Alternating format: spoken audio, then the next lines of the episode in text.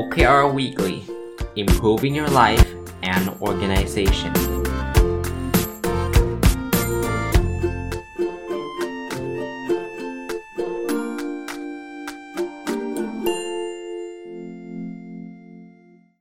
สวัสดีครับยินดีต้อนรับเข้าสู่รายการ OKR Weekly นะครับเป็นรายการที่จัดทุกวันพุธนะจะเอาเรื่องราวเกี่ยวข้องกับ OKR หรือย่อมาจากคำว่า Objective and Key Results ซึ่งเป็นแนวคิดเรื่องการตั้งเป้าหมายการวัดผลที่สำคัญขององค์กรแล้วก็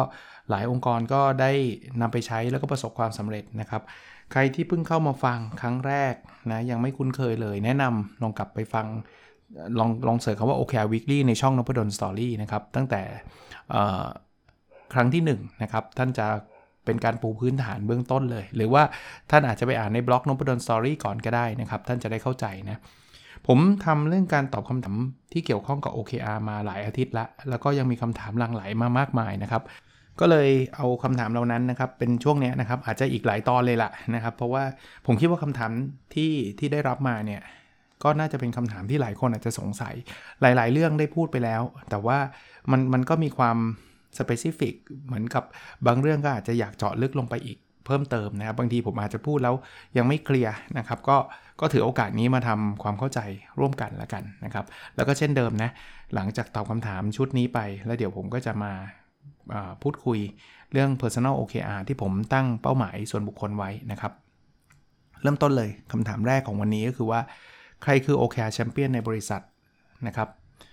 คือOKR Champion คือใครก่อนนะ OKR Champion เนี่ยคือคนที่จะเรียกว่าเป็นพี่เลี้ยงแล้วกันนะเป็นพี่เลี้ยงที่จะทำให้การทำ OKR ของบริษัทเนี่ยประสบความสำเร็จนะครับจริงๆหน้าที่ของ OKR Champion เนี่ยหลักๆมันมีอยู่2อย่างนะหน้าที่แรกคือตอบคำถามแหละเป็นคล้ายๆเป็นกูรูนะเป็นคนที่Objective เขียนอย่างนี้ถูกไหม Key Result มันคืออะไรต่างจาก Objective ยังไงพวกคำถามเบสิกพื้นฐานแบบนี้OKR Champion จะช่วยตอบแต่ไม่ใช่ช่วยเขียนให้นะครับ OKR เนี่ยเจ้าของต้องเขียนเองนะครับอันที่2คือทำหน้าที่เป็น Facilitator นะครับไม่ใช่แค่ตอบคำถามอย่างเดียวแต่ว่าเขาต้องเป็นคน Start Event บางอย่างในช่วงแรกๆเช่นCEO ต้องเขียน OKR แล้วนะเพราะว่าถ้าไม่เขียนเนี่ยเดี๋ยว C level เขาจะเขียนต่อไม่ได้นะ C level เขียนแล้วระดับ Director ต้องเขียนต่อนะคือมันต้องมีคนเตือนคนคอยตามนะครับอาจจะต้องมีการจัดประชุมถ้าสมมุติว่าสิ้นไตรมาสจะต้องมี one on one meeting เนี่ยบางทีก็ลืมทำกันนะ OKR Champion เนี่ยก็เป็นพี่เลี้ยงบอกว่าเฮ้ยคุณทำยังคุณได้ wrap up ได้พูดคุยให้ feedback กับพนักงานหรือยังเรื่องเกี่ยวกับ OKR นู่นนี่นั่นนะช่วงแรกๆประคองไปสักระยะนึงสักพักนึงเนี่ยพนักงานเองที่ใช้ OKR เองก็จะเข้าที่เข้าทางคือเขาก็จะเข้าใจมากขึ้นว่าอ๋อมันต้องทำอันนี้บทบาท OKR Champion ก็จะลดลงนะครับโอเคคำถามถัดไปครับเขาบอกว่าในแต่ละไตรมาสเนี่ยจะต้องมี Objective ตัวเดียวกันหรือเปล่าคำตอบคือไม่จำเป็นแต่ถามว่ามี Objective ตัวเดียวกันได้ไหมก็ได้นะครับคือความหมายมันเป็นแบบนี้นะครับจริงๆ Objective เนี่ยมันคือคำอธิษฐานครับสิ่งที่เราอยากได้นะไตรมาสที่1 Objective อาจจะเป็นเรื่องที่เรื่องหนึ่งนะครับแต่ไตรมาสที่2เนี่ยเรื่องนั้นมันเสร็จเรียบร้อยแล้วเราก็อยากจะ move on ไปอีกเรื่องนึงผมว่าไม่ผิดแต่ว่าโดยบางแห่งเขาก็บอกว่ามันก็จะเป็นเรื่องเดิมนั่นแหละผมอยากจะเป็นที่1ในใจของลูกค้าแล้วผมก็อยากจะเป็นที่1ในใจของลูกค้าในทุกไตรมาสก็ได้เช่นเดียวกันเพราะฉะนั้นไม่จำเป็นต้องเหมือนแต่ก็ไม่ได้แปลว่าไม่เหมือนหรือจำเป็นต้องไม่เหมือนมันไม่ใช่แบบนั้นนะครับคือเหมือนหรือไม่เหมือนก็ได้นะครับก็ตอบคำถามต่อเนื่องเลยนะครับเขาก็ถามว่าO เหมือนกันแต่ Key Result ต่างกันได้ไหมได้อีกเหมือนกันครับผมยกตัวอย่างของผมเองเนี่ยอันนี้เป็น Personal OKR นะแต่ว่ามันก็ไม่ได้ต่างจาก OKR ในองค์กรนะคือ O ผมเนี่ยเป็นเรื่องเดิมเลยนะอย่างพัฒนาเรียนรู้และพัฒนาตัวเองอย่างต่อเนื่องแต่ Key Result ในไตรมาสที่1กับไตรมาสที่4เนี่ยไม่เหมือนกันนะไตรมาสที่1ผมอาจจะบอกว่าผมจะเขียนเปเปอร์ให้เสร็จ1เปเปอร์แต่ไตรมาสที่4เนี่ยอาจจะบอกว่ามันจะได้รับการตีพิมพ์ใน Top 10 Journal อะไรอย่างเงี้ยคือ Key Result มันจะ move on ไปครับใหม่ๆมันอาจจะเป็นขอใช้ศัพท์นะครับ Activity Based Key Result ก็คือทำอะไรให้เสร็จแต่ต่อไปเนี่ยพอมันเสร็จแล้วเนี่ย Objective ยังตัวเดิมนะ Key Result มันจะ move หรือว่าจะกลายเป็น Value Based Key Result ก็คือเป็นผลลัพธ์ที่ได้นะเช่น Objective คือเราอยากจะเป็นบริษัทแห่งนวัตกรรมนะบริษัทแห่งจะเรียกว่าอะไรฮะสามารถผลิตผลงานนวัตกรรมระดับโลกได้Objective แบบนี้ Key Result ไตรมาสแรกอาจจะบอกว่าทำโปรโตไทป์ให้เสร็จ อย่างเงี้ยคือ Key Result เพราะว่ามันยังไม่ได้เกิดอะไรได้หรอกมันต้อง Prototype ก่อนแต่พอไตรมาสที่2เนี่ย Key Result จะเปลี่ยนละเพราะ Prototype มันเสร็จละอาจจะเป็น Launch New Product ได้สำเร็จ 100% นะพอ Key Result ที่3มันจะเป็นเรื่องของเรื่องยอดขายจาก New Product ต้องอย่างตาม50ล้านอย่างเงี้ยเราจะเห็น Key Result มัน Move On ไปเรื่อยๆส่วนไตรมาสสุดท้ายอาจจะกลายเป็นว่าบริษัทเนี่ยได้รับ Market Share เป็นอันดับ1ของประเทศอันเนี้ยเป็นตัววัดสุดท้ายเลยว่าของเราเป็น the most innovative product หรือเปล่าตาม objective ที่เราเขียนไว้นะครับโอเคนะครับคำถามถัดไปท่านถามมาบอกว่าถ้าตัว OKR ตั้งไว้ระดับรายปีและเมื่อแตกมาเป็นรายไตรมาสและสามารถทำสำเร็จได้ไตรมาสเดียวเลยให้ทำการปรับ OKR รายปีใหม่และทำรายไตรมาสใหม่หรือทำอย่างไรกับ OKR ตัวนั้นอย่างแรกนะคือมันอาจจะเกิดเหตุการณ์แบบนี้ได้คือเราตั้งรายปีไว้แล้วพอรายไตรมาสแรกเราก็คิดว่ามันคงยากเย็นนะเนาะเราถึงตั้งเป็นระดับรายปีใช่ไหมแต่ปรากฏว่าทำไตรมาสเดียวจบเลยนะครับจบเลยก็มีอยู่2อย่างคือ1คุณไปปรับรายปีให้มันท้าทายกว่านี้สมมุติรายปีบอกว่าอยากมียอดขาย10ล้านปรากฏไตรมาสนี้ฮิตเลย10ล้านเลยทำแป๊บเดียวก็ได้แล้ว10ล้านซึ่งเราไม่คาดคิดเนาะถ้าคาดคิดเราคงไม่ตั้ง10ล้านเนี่ยเราคงต้องตั้งอะไรที่ challenge ถ้างั้นไปปรับรายปีใหม่คือเฮ้ยยอดขายมันต้องเป็น100ล้านแล้วจังหวะนี้นึกออกไหมฮะอย่างเงี้ยสามารถทำได้นะครับหรืออีกอย่างนึงที่ผมเคยเห็นแล้วผมก็คิดว่ามันก็ไม่เลวคือเราก็ชิฟโฟกัสไปยัง OKR ตัวอื่นเนื่องจากตัวเนี้ยแน่นอนเราได้อย่างที่เราต้องการแล้วนะแต่ตัวอื่นๆเนี่ยเรายังอาจจะยังสตรักเกิลอยู่มันอาจจะยังยากอยู่ก็ชิฟโฟกัสไปที่นั่นก็ไม่ได้แปลว่าเราจะเลิกขายของนะก็ยังขายอยู่ตามปกตินี่แหละแต่โฟกัสจะไม่ใช่แล้วเพราะว่าตัวนี้มันสามารถทำได้แล้วเพราะนั้นอีเตอร์ว่าปรับ OKR ของรายปีให้มันท้าทายกว่านั้นหรือชิฟโฟกัสอย่างที่ผมบอกนะครับไปยัง OKR อื่นนะครับคำถามถัดไปครับบอกว่าถ้าเราตั้ง OKR ที่ท้าทายมากๆเราจะรู้ได้อย่างไรว่าระดับคะแนนเท่าไหร่ถึงจะดีมีอะไรบอกให้ทราบก่อนไหมคะคืองี้ครับผมพูดถึงระดับคะแนนนิดนึงนะคือระดับคะแนนเนี่ยที่อย่าง Google ใช้เนี่ยเขาก็เป็นสเกล0ถึง1นะครับ1ก็คือได้ตามเป้าหมายเช่นสมมุติเมื่อกี้ผมยกตัวอย่างว่าได้รายได้10ล้านเนี่ย10ล้านก็คือ1นะครับถ้าได้0บาทก็เป็น0ถ้าได้5ล้านก็ 0.5 แบบนี้นะคราวนี้ระดับคะแนนเท่าไหร่ถึงจะดีคำว่าถึงจะดีเนี่ยแปลว่าอะไรครับผมต้องขยายความหน่อยจริงๆคำว่าดีเนี่ยถ้าผมตีความหมายคือดีแปลว่าสำเร็จเนี่ยนะมันก็ต้องระดับ1อ่ะถูกป่ะเพราะว่าเราทำได้ตามเป้าที่เราตั้งไว้มันก็คงเป็นสิ่งที่เราอยากได้มากที่สุดละนะแต่ถ้าเราพูดถึงความท้าทายของเป้าถ้าคุณทำได้1ตั้งแต่10วันแรกคุณก็ทำได้แล้ว1อย่างเงี้ยแปลว่าเป้านั้นมันไม่ท้าทายใช่ไหมGoogle เลยบอกว่าเฮ้ยถ้าเกิดเป้าคุณมันเจ๋งจริงอะนะคุณทำเต็มฝีมือคุณแล้วเนี่ยคุณจะมักจะได้อยู่ประมาณสัก 0.6 หรือ 0.7 คือ 60-70% อารมณ์มันจะเป็นแบบนั้นคำว่า 60-70% ไม่ได้แปลว่ามันดีกว่า1นะ1ดีกว่า 60-70% แน่นอน 100% ดีกว่า 60% แน่นอนแต่ 100% มันอาจจะรีเฟล็กว่าคุณเก่งกว่านั้นเป้าคุณกระจอกเกินไปสำหรับตัวคุณเพราะฉะนั้นเนี่ยคุณขยับเป้าเหอะไม่งั้นคุณก็จะไม่พัฒนาถ้าคุณขยับเป้าไปสักพักนึงเนี่ยเดี๋ยวคุณจะรู้แล้วว่าเป้าเนี้ยโคตรยากเลยคุณทำได้เต็มที่ก็ได้ 70% แปลว่าคุณกำลังอยู่ในจุดที่กำลังเหมาะสมแล้วเพราะฉะนั้นตอบคำถามว่าระดับคะแนนเท่าไหร่ถึงจะดีคือต้องตีความหมายนิดนึงว่าดีแปลว่าอะไรถ้าดีแปลว่า performance ดีเราทำสำเร็จก็ต้องระดับ1ครับแต่ถ้าดีแปลว่าเราตั้งเป้าได้ท้าทายจริงๆก็ 0.6 0.7 จาก1นะครับอันนี้คือไกด์ไลน์จาก Google นะถัดไปนะครับทุกฝ่ายสามารถวัดผลได้จริงไหมในการทำงานเชิงปฏิบัติเซอร์วิสเช่นการวัดความพึงพอใจในการบริการหรือการวัดจากผลงานคุณภาพของสินค้ารวมถึงพนักงานทุกท่านคืองี้ฮะผมบอกได้เลยว่าทุกอย่างถ้าถามว่าวัดได้ทุกเรื่องไหมต้องถามว่าวัดไปทำอะไรก่อนเคยพูดเรื่องนี้หลายครั้งแล้วนะครับว่าถ้าเราวัดเพื่อที่จะได้ตัววัดที่ไม่มีใครโต้แย้งโต้เถียงได้เลยเนี่ยวัดไม่ได้ทุกเรื่องหรอกนำมาทำหลายๆเรื่องความพึงพอใจวัดยังไงครับบางคนบอกใจแบบสอบถามผมหยิบแบบสอบถามมาเดี๋ยวผมก็บอกได้ครับว่าข้อนี้มันไม่ใช่ข้อนั้นก็ไม่ถูก 100% คือถ้าเราต้องการ 100% น่ะวัดไม่ได้หรอกครับแต่ถ้าเกิดเราหยุดอยู่ตรงนั้นแบบว่าวัดไม่ได้ก็ไม่ต้องวัดเราก็ไม่ได้ทำอะไรต่อประเด็นของการบริหารองค์กรเนี่ยผมบอกได้เลยว่าจริงๆเราไม่ต้องการ 100% ครับเราต้องการ good enough พูดอยู่หลายรอบแล้วว่าเราต้องการการวัดผลที่มันดีเพียงพอสำหรับอะไรเพียงพอสำหรับการนำไปใช้ประโยชน์ในการตัดสินใจในองค์กรแล้วปกติคำว่าเพียงพอสำหรับการนำไปใช้ประโยชน์เนี่ยมันไม่ใช่ 100% ผม แนะนำแบบนี้ครับบางคนบอกแล้วกี่เปอร์เซ็นต์ล่ะอาจารย์เอาว่าวัดมันดีกว่าไม่วัดอ่ะอย่างเซอร์วิสเนี่ยเราอาจจะวัดความพึงพอใจในการให้บริการโดยใช้แบบสอบถามแจกเลยสำรวจเลยคะแนน1 2 3 4 5ถามว่าแบบสอบถามนี้เพอร์เฟคไม่มีข้อโต้แย้งเลยหรือเปล่าเปล่าแต่ว่าถ้าแบบสอบถามนี้มันก็รีเฟล็กหรือว่ามันสะท้อนออกมาได้ว่าลูกค้าเราพึงพอใจหรือไม่พึงพอใจมันก็วัดได้นะจริงไหมเราก็ทำกันมาตลอดใช่ไหมผมสอนหนังสือเนี่ยอาจารย์นพดลสอนดีไหมวัดยังไงอะถ้าเรามาตีความคำว่าสอนดีนะผมเถียงได้ทุกเรื่องอะบางคนบอกอาจารย์ต้องพูดช้าผมบอกเฮ้ยพูดช้ามันน่าเบื่อผมควรจะพูดเร็วกว่านี้นักศึกษาคนบอกอาจารย์น่าจะพูดเร็วมัน subjective ไงคำว่าดีแปลว่าอะไรแต่ถามว่าตอนนี้เขามีการประเมินการสอนอาจารย์หรือเปล่าคำตอบคือมีครับ perfect ไหมไม่ perfect แต่ว่ามัน good enough good enough แปลว่าถ้าผมได้คะแนน 4.9 เต็ม 5เนี่ย generally นะโดยทั่วไปเนี่ยแปลว่าผมสอนดีแล้วล่ะมันอาจจะไม่ได้ถูกใจทุกคนนะแต่รับประกันเลยลงทะเบียนเรียนกับผมไม่ผิดหวังหรอกถ้าอาจารย์คะแนนเฉลี่ยได้ 4.9 เต็ม 5จริงปะแต่ถ้าเกิดอาจารย์ได้คะแนน 1.5 เต็ม 5เนี่ยสอนห่วยทุกคนน่ะมัน good enough ไงเป็น indicator ที่เชื่อถือได้คราวนี้กลับมาที่ service เนาะผมว่าเซอร์วิสก็วัดได้ครับจะวัดคุณภาพจากการทำให้ถูกต้อง 100% ก็ได้จะวัดความเร็วจากการให้บริการก็ได้ว่าเสร็จภายในกี่วันกี่นาทีกี่ชั่วโมงจะวัดในเรื่องของต้นทุนในการให้บริการก็ได้เพราะนั้นวัดได้ครับไม่ perfect แต่มัน good enough นะโอเคนะครับ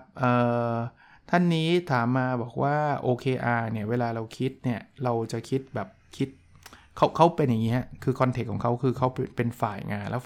ฝ่ายหนึ่งเขามี OKR ตัวเดียวกันเขาถามบอกว่าอย่างเงี้ยหัวหน้าควรคิดเองหรือว่าทุกคนในทีมมีส่วนร่วมในการคิด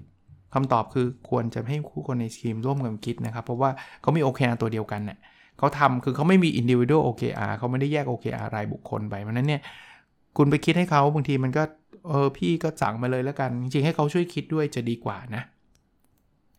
คำถามถัดไปนะครับเขาบอกว่าเป้าหมายที่เราตั้งควรอยู่ในขอบเขตระยะเวลาประมาณไหนถึงจะเห็นผลดีที่สุดไม่แน่ใจคำถามนี้นะครับแต่ว่าถ้าเป็นกรอบ OKR เนี่ยส่วนใหญ่จะเป็นรายไตรมาสนะเพราะฉะนั้นเนี่ยเราก็จะบอกว่าไตรมาสหนึ่งเนี่ยควรจะตั้ง OKR ของตัวเราหรือว่าของทีมงานเรานะแล้วก็สรุปปลายไตรมาสส่วนใหญ่จะเป็นแบบนั้นแต่ถามว่าต้องเป็นแบบนั้นเลยหรือเปล่าผมก็เห็นมีบางที่ก็อาจจะบอก4เดือน6เดือนก็มีนะครับก็ยืดหยุ่นได้นะครับแต่ว่าส่วนใหญ่จะใช้ประมาณไตรมาสแล้วก็ถ้าเป็นของบริษัทก็จะมีรายปีด้วยนะครับมาคำถามถัดไปครับการตั้ง OKR ให้เป็นเป้าหมายที่ท้าทายหากทำไม่ถึงเป้าที่ตั้งไว้จะเป็นอย่างไรถ้าทำได้ถึงเป้าที่ตั้งไว้จะได้อะไรหรือแค่ตั้งเป้าสูงท้าทายเพื่อผลักดันให้เราไปถึงเป้าได้มากที่สุดจริงๆคนถามเนี่ยแสดงว่าเข้าใจ OKR ดีระดับหนึ่งนะคำตอบอยู่ในคำถามนั่นแหละเราตั้งเป้าเพื่อให้เราได้ทำไม่ใช่ตั้งเป้าเพื่อให้เราถึงเอาตรงๆเป็นแบบนั้นเลยนะคือตอบคำถามท่านทีละคำถามนะครับตั้งเป้าท้าทายไม่ถึงจะเป็นอย่างไรไม่เป็นอย่างไรครับไม่ถึงก็ไม่ถึงครับเป็นธรรมชาติที่จะไม่ถึงด้วยถ้ามันท้าทายอ่ะถ้าถึงได้จะได้อะไรก็ได้ความพึงพอใจความสุขใจที่เราได้แสดงศักยภาพของตัวเองจนกระทั่งเป้าที่ยากๆอ่ะแต่เราทำได้OKR ไม่ได้ถูกสร้างขึ้นมาเพื่อใช้ประเมินพนักงานไม่ได้ถูกสร้างขึ้นมาเพื่อไปลิงก์กับการขึ้นเงินเดือนหรือให้โบนัสเพราะนั้นการทำได้ควรจะเป็นรางวัลด้วยตัวของมันเองอยู่แล้วมันเป็นความภาคภูมิใจที่เราตั้งเป้าอย่างยากแต่ว่าเราทำได้สำเร็จอันนั้นน่ะต้องทำ OKR ให้มันได้แบบนั้นบางคนบอกโห OKR ผมได้ไม่เห็นจะภูมิใจเลยก็เปลี่ยนสิครับเพราะว่าเราเป็นคนคิดเองครับถ้าเราคิดว่า OKR เนี้ยไม่เห็นภูมิใจเลยทำไปก็งั้นๆน่ะทำไป2วันก็เสร็จแล้วก็อย่าเขียนสิครับเขียนอันที่มันภูมิใจเลยครับเขียนอันที่มันรู้สึกว่าเฮ้ยนี่ฝีมือฉันมันเหมือน Google ที่เขาทำ Gmail ขึ้นมาเขาทำ Google Chrome ขึ้นมาเขาไม่ได้ทำเพื่อที่จะโปรโมทไม่เพื่อที่จะให้ได้เงินเดือนขึ้นแต่เขาทำเพื่อจะได้รู้ว่าเฮ้ยคุณรู้ไหม Google Chrome ที่คนทั้งโลกใช้ไอ้คนนี้ทำไอ้คนนี้ก็คือสุนดาพิชัยนะซึ่งปัจจุบันคือ CEO Google แต่ตอนเขาทำเขาไม่ได้เป็น CEO Google นะเจ๋งไหมล่ะแค่นี้คุณก็รู้สึกภาคภูมิใจไหมล่ะว่าไอ้ Google Chrome ที่เราใช้กันเนี่ยฝีมือฉันนะเว้ยแต่โอเคล่ะเราไม่ใช่ Google เราไม่ได้ทำเปลี่ยนโลกขนาดนั้นแต่แค่ว่าเฮ้ยคุณรู้ไหมวิธีการผลิตแบบนี้ฝีมือคนนี้เว้ยคนนี้เป็นคนคิด OKR เรื่องวิธีการผลิตแบบนี้ตั้งชื่อวิธีเป็นชื่อคนนี้อย่างได้เลยอารมณ์แบบนี้ครับนั่นคือความหมายนะเพราะนั้นท่านตอบมาแล้วนะครับ ตั้งเป้าสูงท้าทายเพื่อผลักดันทำให้เราถึงไปให้ไกลที่สุดอ่ะนั่นคือคำตอบที่ถูกต้องเลยนะถัดไปนะครับควรให้ทุกคนในองค์กรทุกระดับเข้าใจถึง OKR ก่อนหรือไม่เพื่อไม่ให้เกิดความโต้แย้งผมตอบแบบนี้อันแรกคือควรครับเพราะว่าถ้าคนไม่เข้าใจมันก็จะมั่วซั่วแต่ผมทำเพื่อไม่ใช่เพื่อกั้นความการโต้แย้งนะโต้แย้งได้ครับถ้าเขาไม่เห็นด้วยเขาพูดคุยออกมาได้แต่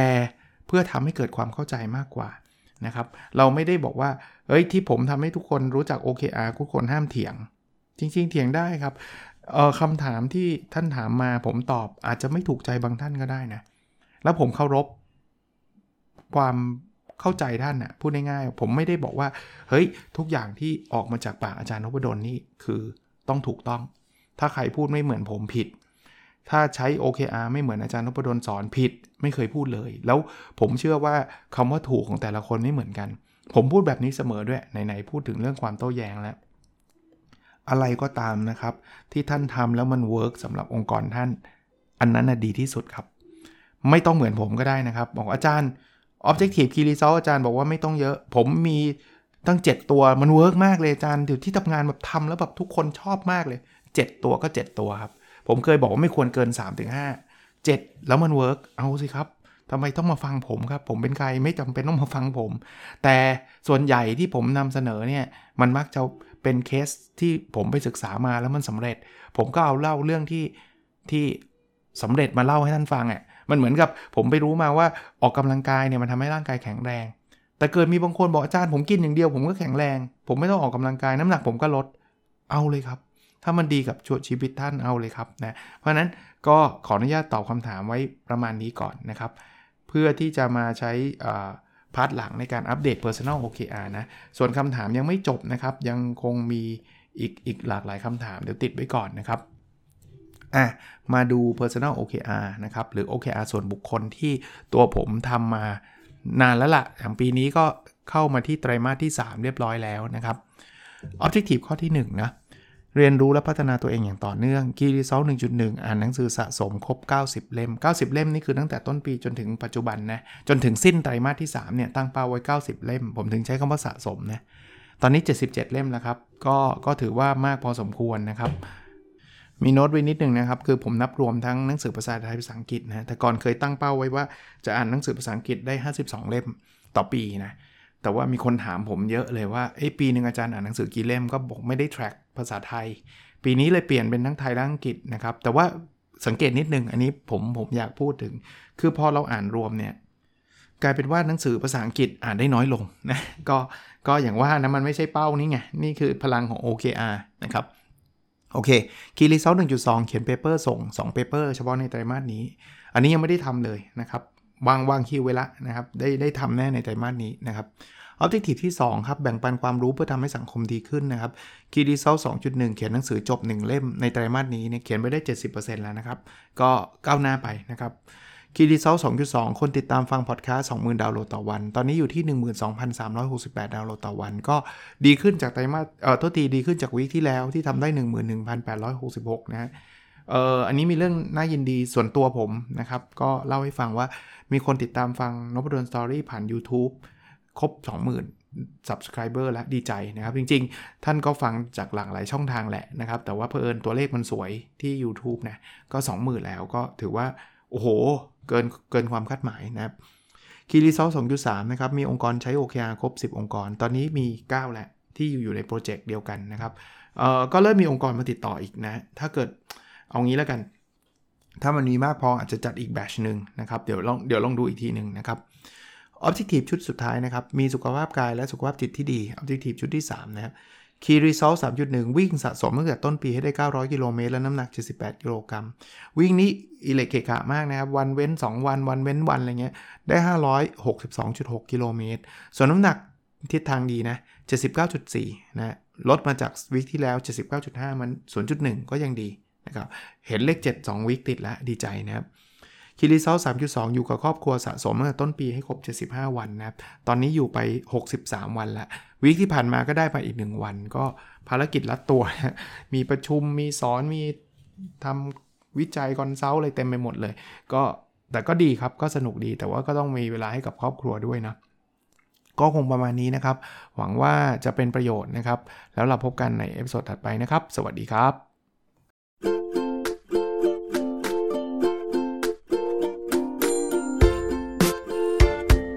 The OKR Weekly,